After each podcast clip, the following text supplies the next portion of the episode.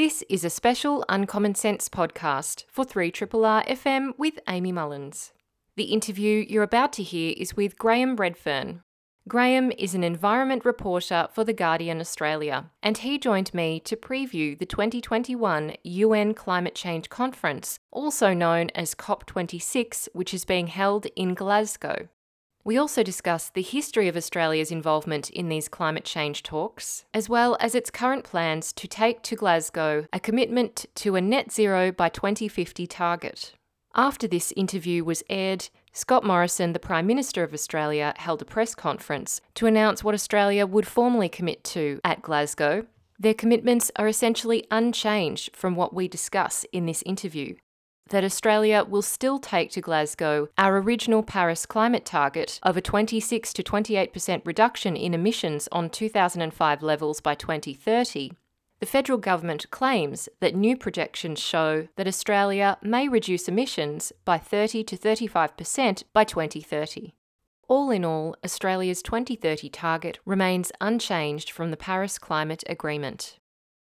And I'm absolutely delighted to welcome back onto the program Graham Readfearn. He is an environment reporter for The Guardian Australia, and we're going to be talking about, well, a whole range of things relating to climate change, especially because the 2021 UN Climate Change Conference, also known as COP26, is taking place very soon in Glasgow in Scotland. It runs between the 31st of October till the 12th of November, and it really is the most crucial global climate negotiations um, that are undertaken every couple of years, and they really do shift the dial on what the world agrees to and what the world decides they will commit to in terms of emissions reduction and climate action. And it's a, a great way to actually coordinate a whole range of policy areas relating to um, new climate technologies, financial investment, and emissions reductions. So we'll be talking about that. And of course, looking at the history of these climate change conferences, particularly Australia's role,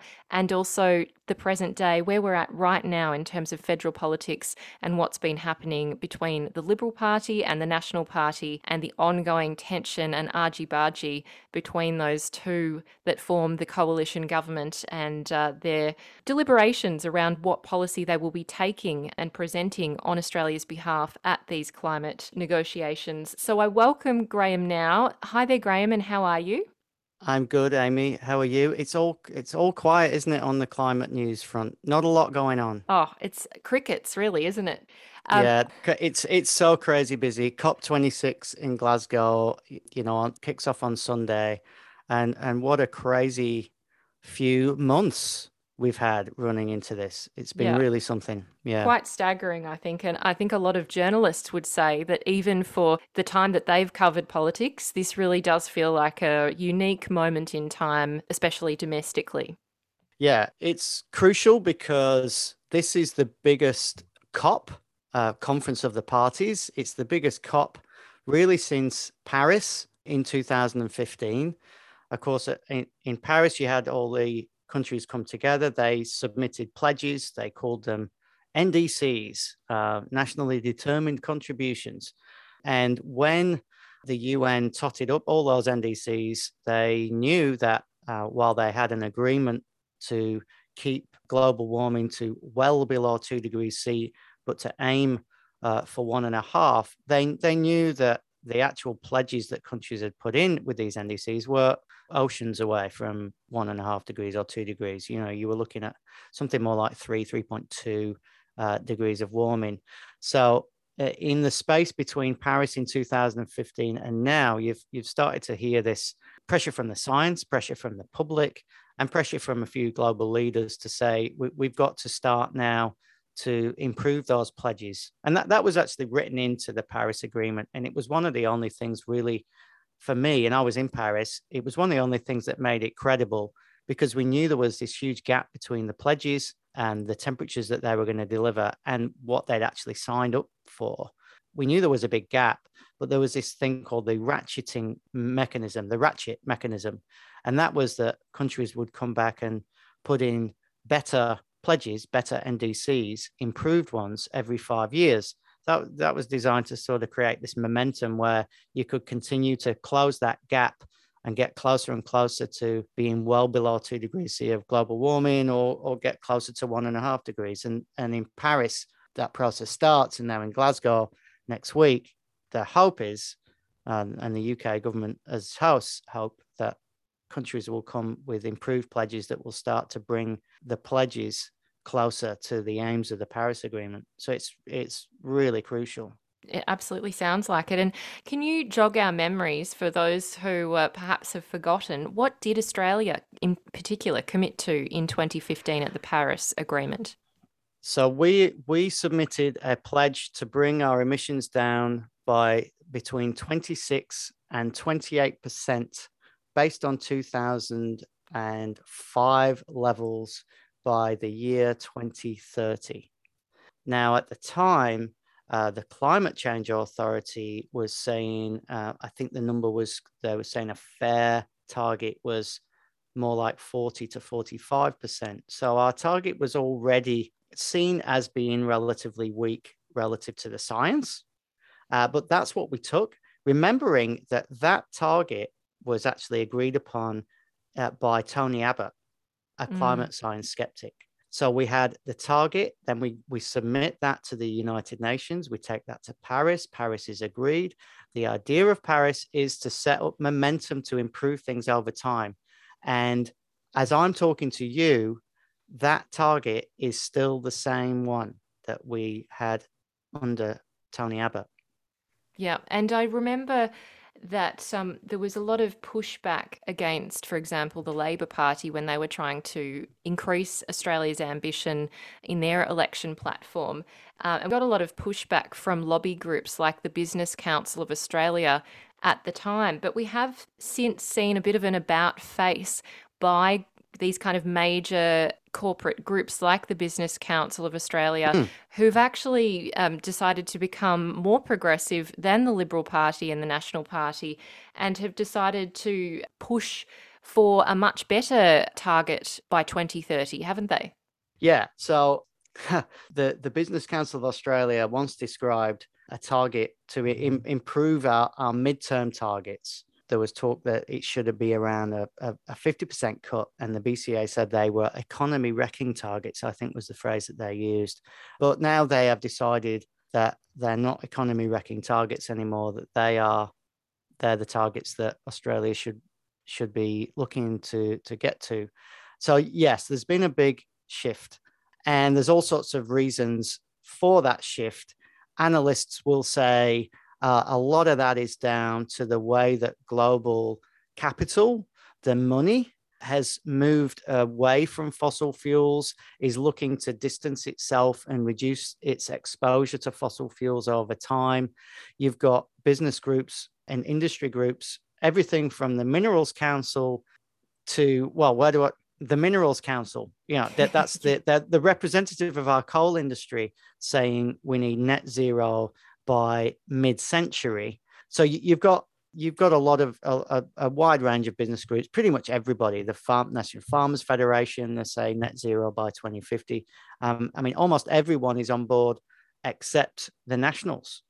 So yes, things have moved. Uh, certainly, public sentiment has moved. The big end of town, at least based on the things they're willing to say in public, have moved and the last person standing on it ended up being the Morrison government. Absolutely. And I um I'll just read out the what the BCA was or is now supporting, which is a 46 to 50% cut on 2005 levels by 2030.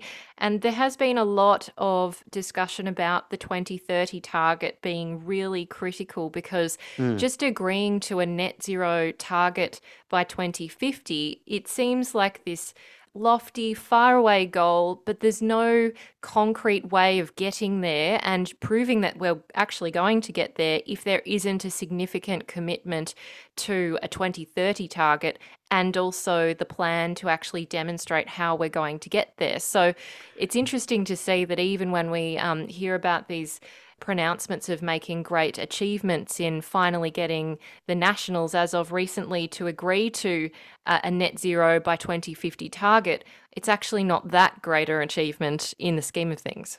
Um, no, it's not. And The main concern is that if you just have a 2050 target, you've got no kind of staging post. You, are potentially opening yourself up to sort of getting to 2040, 2045, and then suddenly either having to admit that you've failed or make rapid reductions. Now, you would expect reductions to be a bit easier as the decades wear on because you, the technologies are refined and costs of those technologies start to start to come down.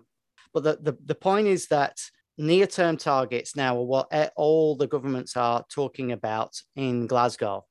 And what the Morrison government is proposing to take is not a new target, but just to communicate where they think they might be by that time. And they think they'll be a little bit ahead of their 26 to 28%. So they're, they're proposing to take a projection. And people who have been at these COP meetings over many years, they're saying that that will not go down all that well. The other problem, of course, that we've got is that the Morrison government for a long time has been promising now for about two years it's been saying we will release what's called a long term emissions reduction strategy before the next COP in Glasgow, before COP26. Now, that's important because that, that's your policy. That's how you're going to reduce your emissions over time. And we still haven't seen that. Now, these stories are, uh, are moving really quickly we may eventually see it. But the rumblings appear to be that this will be sort of a recommunication of the government's existing technology pathway or technology roadmap that they've been talking about. So those are just aspirational. Those are things that they want to do, like reducing the cost per ton of carbon capture and storage, or make it easier and cheaper to be able to measure carbon in soils, for example. I mean, that's not that's not policy. That's just no. uh, that's those are aspirational targets. So it feels like we've promised a strategy to the United Nations, to the the UNFCCC, the United Nations Framework Convention on Climate Change. We've told them in our submissions previously, in our official submissions, that we will deliver this long-term emissions reduction strategy, and here we are, uh, a few days well, less than a week before the start of the conference, and it's it's still not out, and it appears to be being developed behind closed doors. I asked uh, some of the major uh, industry groups only about a month ago at the uh, Australian Industry Group, for example. I asked them whether they'd been consulted on this because we were expecting that this strategy might appear at some point, and they said, "No, we haven't. We haven't really heard about it." Now that's that that they are Australia's biggest employer group, and they didn't know what was going to be in it. Now, most people will say that good policy formation is done in you know in the open in a consultative way where you talk to stakeholders you get people on board. Even the australian oil and gas lobby APPEA told me that they hadn't been consulted on the policy either.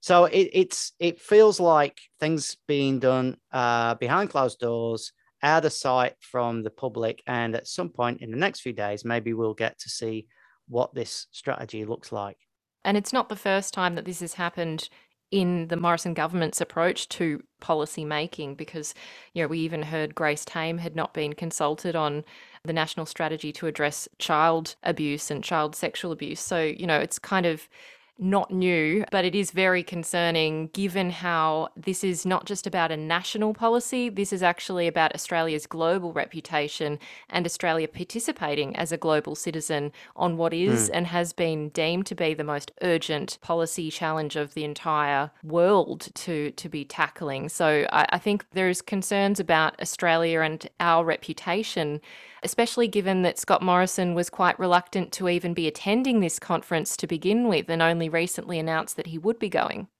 Yeah, Australia has a does not have a great reputation at international climate meetings. Now, the government would argue that that's that that reputation is not fair, that they've been a constructive player.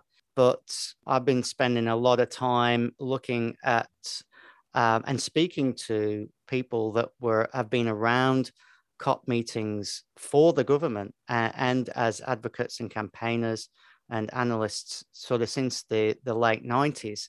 Uh, and Australia's reputation is not good. Um, and in the previous COP to the Glasgow COP, which was in Madrid, it, Australia was accused of cheating because we were trying to take emissions reductions that uh, had been made in the old agreement, the one that came before Paris, that was called the Kyoto Protocol, um, and kind of take those and then move them into our Paris target. We had very weak targets under Kyoto in 1997. We uh, agreed or managed to secure a target that actually allowed us to increase our emissions. So our target was 108%. And then we got a special deal that allowed us to count uh, emissions from land clearing in our uh, in our accounts. It's all quite complex and it's complicated, but the upshot of that was that by the time Australia, when Australia negotiated in 1997, it knew that most of the target that it was going to offer up to the conference in Kyoto, it had pretty much already met because the year to start counting the emissions was 1990. And from 1990 to 1997, Australia's emissions from land clearing had sort of plummeted from uh, about a third of our emissions to only about 10%. Uh, they've gone from, um, I may get these numbers wrong, but uh, it gone from about 190 million tons in 1990 to about 50 million tons in 1997. So we knew that we had already got all those emissions reductions basically through doing nothing. And then we got this really generous target. And it's why the environment minister of the day, Robert Hill, when he returned to Australia, was sort of was given a standing ovation when he went into cabinet when he returned from Japan. And you do cover this in your new podcast series, um, which is just been released and uh, it's going to be coming out an episode daily this week, which is really exciting. It's called Australia v the Climate, and it's coming out through the Full Story Guardian Australia podcast on all your podcasting platforms. And the first part, which I've been fortunate to listen to, is called Kyoto, and it does talk about this uh, very complex topic in detail and speak to the key players, including um, those that you've mentioned. And it certainly does really highlight to me that Australia does have form, that other countries and, and blocks like the European Union have been mm. pretty upset with us for a very long time, not just in 2019, but um, you know, as of Kyoto. And you do point out in that podcast that the Australia clause that we've been discussing here was really a surprise that emerged in the last hour um, of negotiations and was pushed through really. Australia had decided not to hand out printed copies of this new clause to other delegates, and instead it was just read into the agreement. And I know I was a little bit surprised that that was the kind of approach that Australia would yeah. take on a global stage of something of such significance.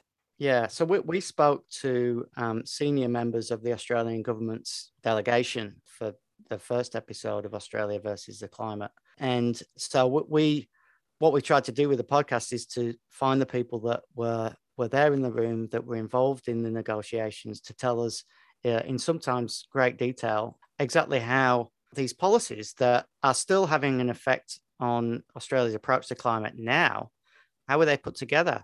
Who who was consulted? How were these numbers decided upon?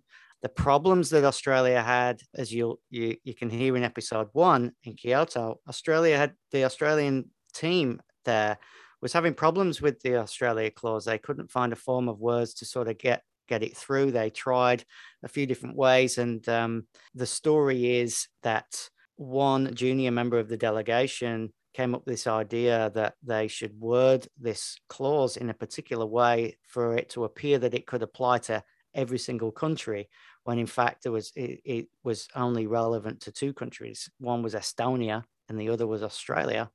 And yes, they um, there were a lot of the other delegations uh, from other countries were unaware of it until it, it, was in fact read out by Raul Estrada, the chair of the COP at the time, in kind of about two or three o'clock in the morning on the last night of the meeting you know that Australia's push to get that clause still resonates now. I mean, we heard only a few days ago Scott Morrison in Parliament talking about how Australia had met and beaten easily our Kyoto targets.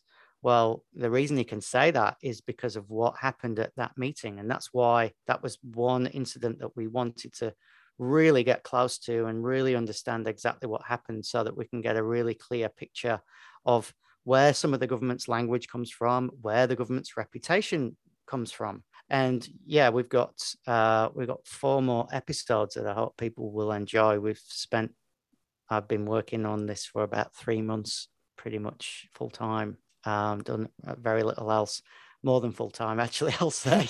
um, yeah, so um, people that, that might listen to the podcast, they, they'll hear this morning of one of the periods actually when Australia, when the Australian government under uh, the the Rudd government at an international level was was really trying hard to first ratify the the Kyoto Protocol that John Howard had refused to ratify, and then to try and sort of push through a deal in Copenhagen. And for anyone that's been following COPs and the climate debate for a, a, while, they'll know that I don't know. Do I need a spoiler alert here? That uh, Copenhagen had an interesting outcome. Let's just say that. Yeah. Well, I mean, Copenhagen is pretty much the one I remember the best because it Mm. was so big and it had been built up by the Labor Party as, you know, this is our moment to play a role on the world stage, to be the middle power, to push things along. They need a bit of a shove. We're going to bring everyone together. And Kevin Rudd and Penny Wong were really out there quite publicly, and specifically Kevin Rudd as well, um, you know, saying this is the greatest moral challenge of our time.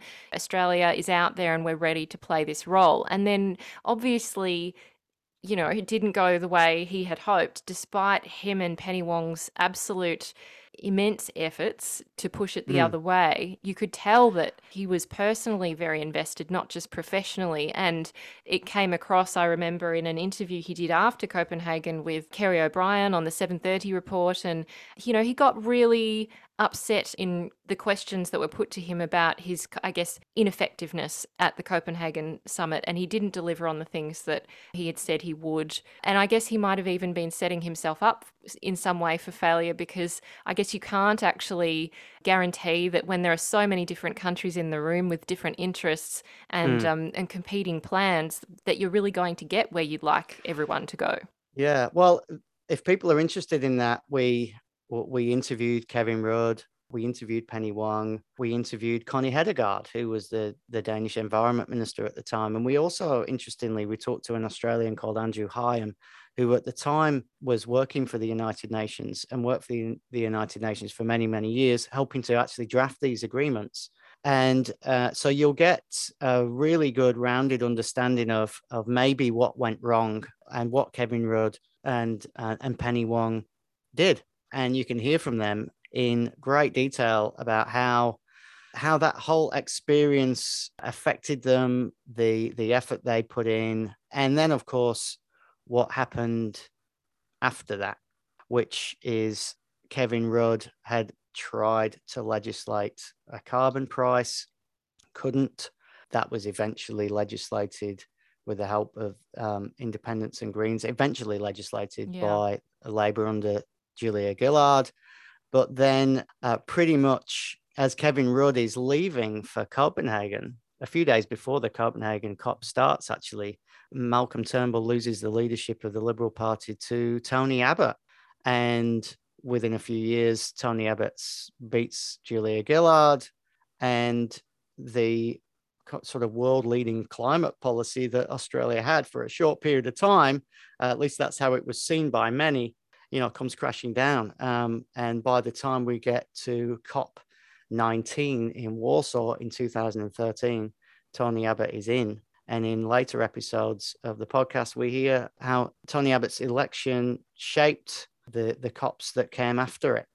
Well, and he also really shifted the way that climate change was discussed in the way that he prosecuted and attacked his opponents uh, and talked about climate policy and carbon taxes and these really expensive roasts we were going to be having. You know, there was a lot of um, hyperbole, really, that wasn't really founded in evidence. And it Mm. certainly did actually change the way that climate change was discussed and even seen by many, not just politicians, but also voters, because it just became such a polarizing topic.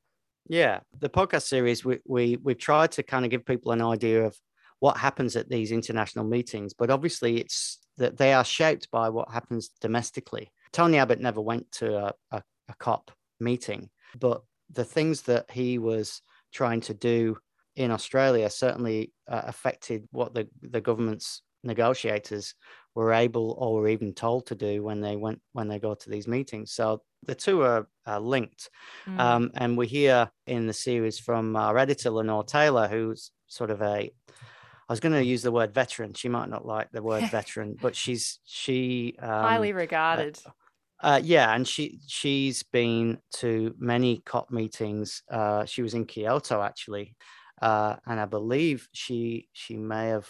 I'm going to get in trouble here if I get this wrong, aren't I? I believe she went to the the Rio summit as well in '92 when the convention was originally signed.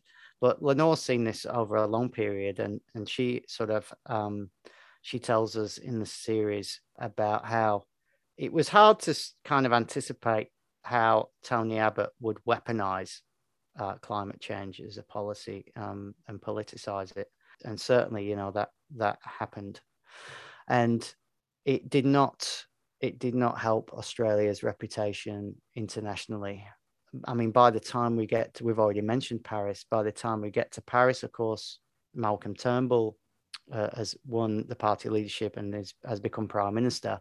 Uh, and you, uh, quite a lot of people, I think, saw saw Malcolm Turnbull as a very different beast when it came to climate policy from uh, from Tony Abbott. And we hear from Malcolm Turnbull in the podcast series as well about his experiences in Paris and, and what happened and what happened after that. But all of that period has helped to color how the world sees Australia uh, as mm. as an actor in in climate change policy and the the moment when the former treasurer now prime minister Scott Morrison holds aloft a lump of coal in parliament has kind of become emblematic of how the world sees Australia. Yeah, absolutely. And also, the bushfires over 2019 and 2020 are still etched in so many people's minds. And it did garner mm. a hmm. lot of, of international support financially. There was a lot of, you know, people across the world donating to our fire services here. And uh, it certainly was a really big moment in time, um, but it did highlight just how vulnerable Australia was to the effects of climate change and point out that we have a lot to contribute on this topic, especially because we are such a, a huge emitter and we are also, um, so many of our industries have been fossil fuels based um, and mm. intensive. So, you know, Australia is no small player in the sense of our significance in our role in combating climate change. So, is it any wonder, I guess, that the world would look to us and expect a lot more?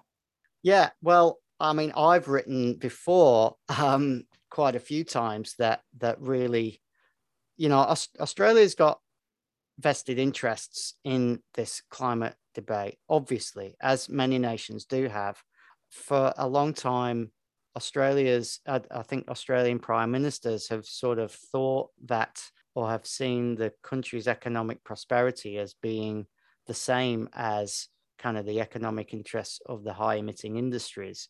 But also, uh, uh, the other vested interest could and should be that we are starting to see major impacts at, at only sort of 1.1, 1.2 degrees of global warming or 1.4 in Australia, sort of since pre industrial. You know, we've had these multiple mass bleaching events on the Great Barrier Reef, you know, the world's biggest uh, reef system. We've had these awful bushfire seasons and the black summer being the, the most recent and the worst you know where you've got cities choking, people in cities choking on smoke. You have billions of animals being killed or dispersed by by the flames. You know, entire ecosystems being sort of put at risk and species being being pushed to the brink of extinction. And so many of us live by the coast, and so sea level rise um, and in, in, increased storminess is gonna is is going to affect coastal communities where a lot of us live. So we've got you know we've got a lot of vested interest in this debate, and it just depends which side you you want to come down on. And it does appear that um, certainly some of the commentators in our podcast say that that often the, they they say the government has come down on the side of high emitting industries and not on the side of sort of protecting the ecosystems and the people that rely on them those ecosystems being healthy. Mm. And before we jump into present day. I just wanted to ask given that you've spoken on this podcast, yourself and Adam Morton, to a various, like a range of Australian leaders, including many of the former prime ministers like Kevin Rudd and Malcolm Turnbull, and obviously Penny Wong having a significant role. Was there anything that struck you about their reflections on how climate change has become or had become almost a leadership problem as well, because it seems that all of the leadership changes that we've seen from Rudd to Gillard to Rudd to Abbott to Turnbull to Morrison have often been, at least in public, been driven by divisions over climate change. I mean, you can hear in the, the the voice of people like Kevin Rudd and Penny Wong and Malcolm Turnbull and Greg Combet, who was uh, climate change minister under Gillard. You can hear in their voices just what an exhausting and testing period of their lives those times were when they're trying to get climate policy up, when they're trying to go to international meetings. And there's the, the episode that is out this morning. We hear from Penny Wong, reflecting actually on how she found herself in a room during the Copenhagen COP, which which was in, in 2009, in, in a room with the world's most powerful people, and she reflects on what those people could have done. And and I, I think what I took away from that is it just it really reinforces the idea that what it takes to make good climate policy ambitious climate policy with good, strong science targets that are aligned with the science is it takes political will. And I think that maybe that's been an, an ingredient that's not been present all that often in Australian politics when it's come to climate change. That's a, great observation. And it brings us to the current issues that we're facing, given that, as you've prefaced, Australia needs to take a policy to um, COP26 in Glasgow. Scott Morrison will be leaving the country and flying across this Thursday. So time is, you know, of the essence uh, in terms of these negotiations. And we have seen in reporting that there were negotiations between the Liberal Party leaders and also the national leaders who formed this coalition government at a federal level talking about what they would agree to, and the Nationals outlining that there were demands that they would place on the table in order mm. to get what they thought they needed and wanted in order to support some form of better target or, or at least something that's coordinated between the two uh, coalition members. And that appears to have been, as we've mentioned, a target of net zero by 2050. But as we've mentioned, these negotiations and the other negotiations around the long term emissions reduction strategy are taking place behind closed doors. They're not being prosecuted publicly, and even the National Party has said that they wouldn't really be outlining what they demanded. This may end up coming out anyway, but we do have some reporting as to what seems to have been part of the negotiations including having uh, one of their ministers back in cabinet, their minister Keith Pitt, who is the mm. Minister for Resources and Water, who only just recently said in Parliament, quote, find me a solar panel that works in the dark. Um, mm. And he's, you know, ruffled a lot of feathers with his comments. Last week, when Keith Pitt was asked whether he actually believed in climate change, gave the response, well, cl- the climate has always changed which is unfortunately a a classic response from a a, a climate sort of science denialist or a skeptic or a contrarian or uh, sort of whatever descriptor you want to use. He's a he's a minister. He's now in cabinet. You know, the announcement that he would be made a cabinet minister was made uh, probably 24 hours or so after after we heard on Sunday that the Nationals had, had sort of come down on a on an agreement to go ahead with a process that, in principle, would support a pathway to net zero by 2050 or some other language with multiple qualifiers in it.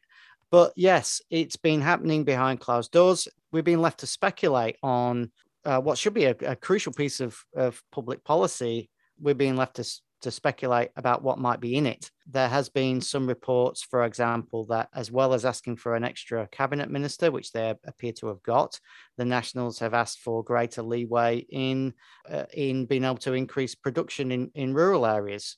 Now, there's there's some people concerned already that that equates to greater land clearing, which is sort of ironic, really, because if that is what the Nationals are asking for, well, the, the Nationals have been claiming that they have been doing, they call it heavy lifting on emissions reductions because, as we've already heard, emissions from land clearing dropped a lot from 1990s to sort of the, the late 90s. They went up a little bit in the years after and then and then fell again. All of those policies, obviously, are state government policies to try and control land clearing. The first ones didn't really come in that were affect, that affected uh, land clearing levels until the mid 90s. But it, so it would be it would be ironic uh, if the nationals are being asked to do more of the thing that has actually allowed Australia to reduce its emissions probably more greater than any other sector, which in itself would would see emissions go up further from from land clearing if that was the case. But yeah. it's we should not be in a position. I I don't think we should not be in a position where we're, we're having to speculate on key parts of government policy. You know, this should have been done months ago, mm. in my view well, I think in many people's views, I mean, it feels quite absurd, really. It's hard to believe that this is what's happening. And Laura Tingle has been reporting regularly about these types of leadership and policy vacuums being quite unprecedented in the sense of you know abdicating responsibility and enabling states to step in in um, areas where federal governments should be taking the lead and uh, just how reactive policy making has become um, mm. and not even i guess just reactive but it seems that a lot of it is uh, quite threadbare and most of it appears to be uh, focused on headlines but when you get down to the detail uh, as you've kind of pointed out there, there are a lot of qualifiers involved and a lot of vagueness around just what will actually be delivered, what the timeline would be, how we would get there. And climate change is the ultimate example of that. We get slogans like technology and not taxes, but we don't really mm. have a concrete way of how we're going to utilize these technologies. And many of the technologies the government supports aren't ones that are particularly well proven to be effective in combating emissions. So, yeah, the government would argue, of course, that that's why that they want to invest in those technologies to drive them forward. But the technology, not taxes slogan, if we think that the government has um, has pledged quite a lot to its low emissions uh, pathway, low emissions technology policy. Uh, where where does the government think that the money for that for those policies and those investments come from? Are they not derived from taxes? Uh, I think that it's a um, I think it's a furphy.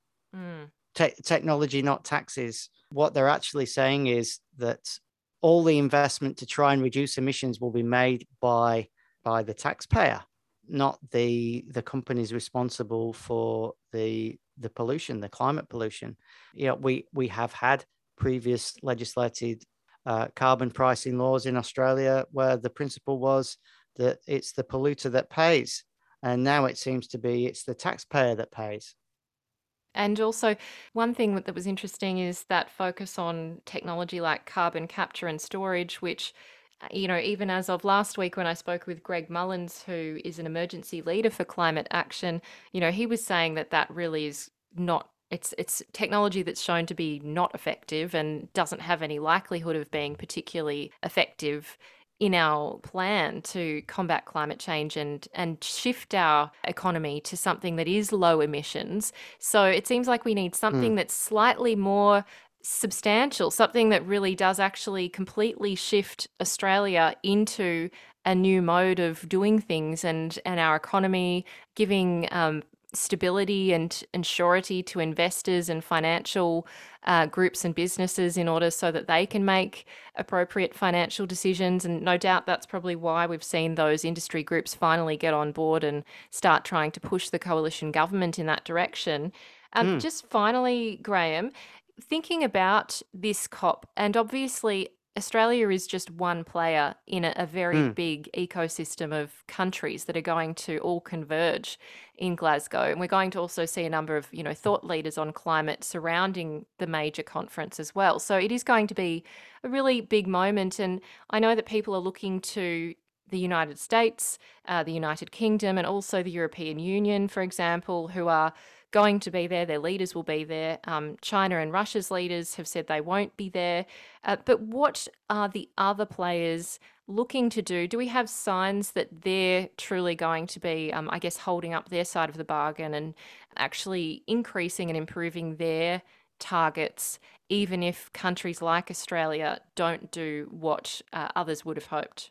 Yeah, there have been several countries that have already come out and said they will resubmit their um, NDCs, those pledges, uh, the near term pledges to improve them. That's what the, the UK government as House are trying to, to improve the near term targets. And the United States, for example, has, has put in an improved target, uh, even though President Biden is having problems getting his mega climate bills through over there.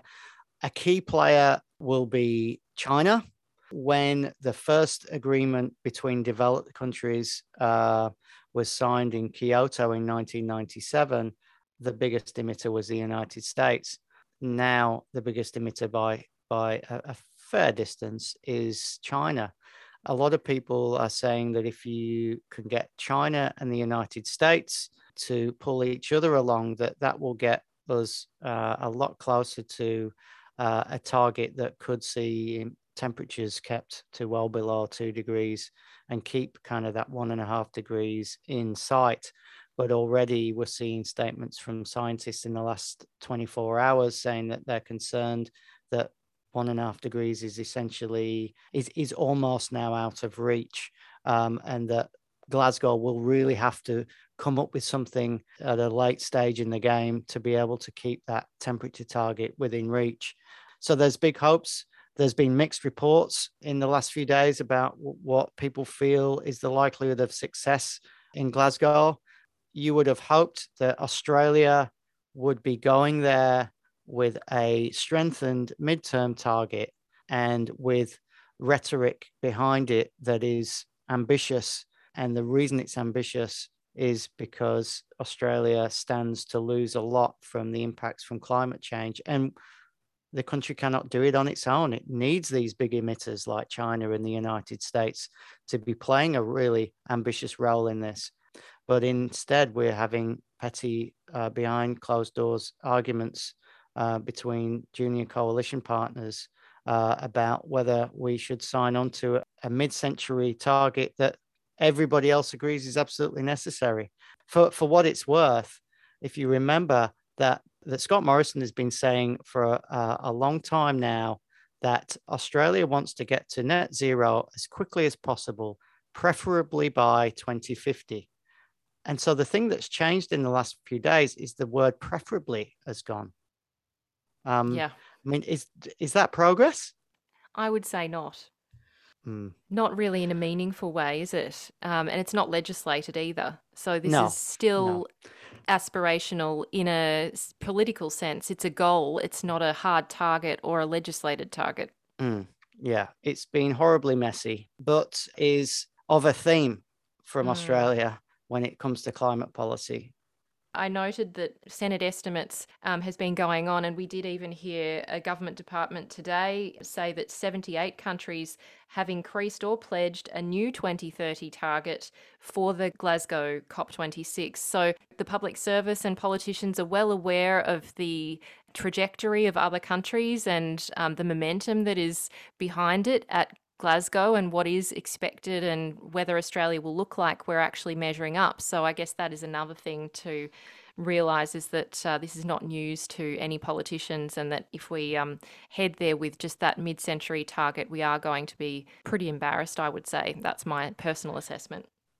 Yeah, I'm sure the public servants are well aware of what other countries have been pledging. And I, I guess the point is that we've known for a long time that uh, um, the Morrison government has been reluctant to set more ambitious targets. And even uh, in the last couple of days, who knows? We might get something might pop up. We don't know what's happening behind closed doors. We don't know what's on the Nationals uh, wish list. So who knows what might pop up? But the all the noise is that we won't get a, a near term target, an improvement on the near term target And what the government will do is instead communicate what its projections are for where it will be, which is something that it does every year with its emissions projections on a regular basis. A projection is not a, a legislated target. It will be interesting to hear how that goes down when Australia and Scott Morrison reach Glasgow. It sure will. And I know that we'll get to find out through the Guardian's coverage, which I'm sure um, everyone will be hopefully checking out on the Guardian Australia's website and all your platforms. And I hope that people do check out the podcast because I just loved the first episode and it has great um, audio clips from the literally the past, really jogging my memory, but also these wonderful interviews that you've done and all that copious research you and your colleagues have done. It's just really wonderful. So I hope people do check out Australia v the Climate, which is on the Guardian's full story uh, podcast, and also your excellent reporting, Graham, um, and your wonderful column called Temperature Check as well, which um, they can also find on Guardian Australia. So thanks so much for taking the time to really look through these issues with such depth and nuance, and I really appreciate your time today. Oh no, thanks, Amy. Thanks, but thanks for all the plugs. that's very that's very nice. Oh, a pleasure. I'm Amy Mullins, and you've been listening to the Uncommon Sense podcast. Uncommon Sense is a radio show broadcast on 3RRR FM in Melbourne every Tuesday between 9am and 12pm.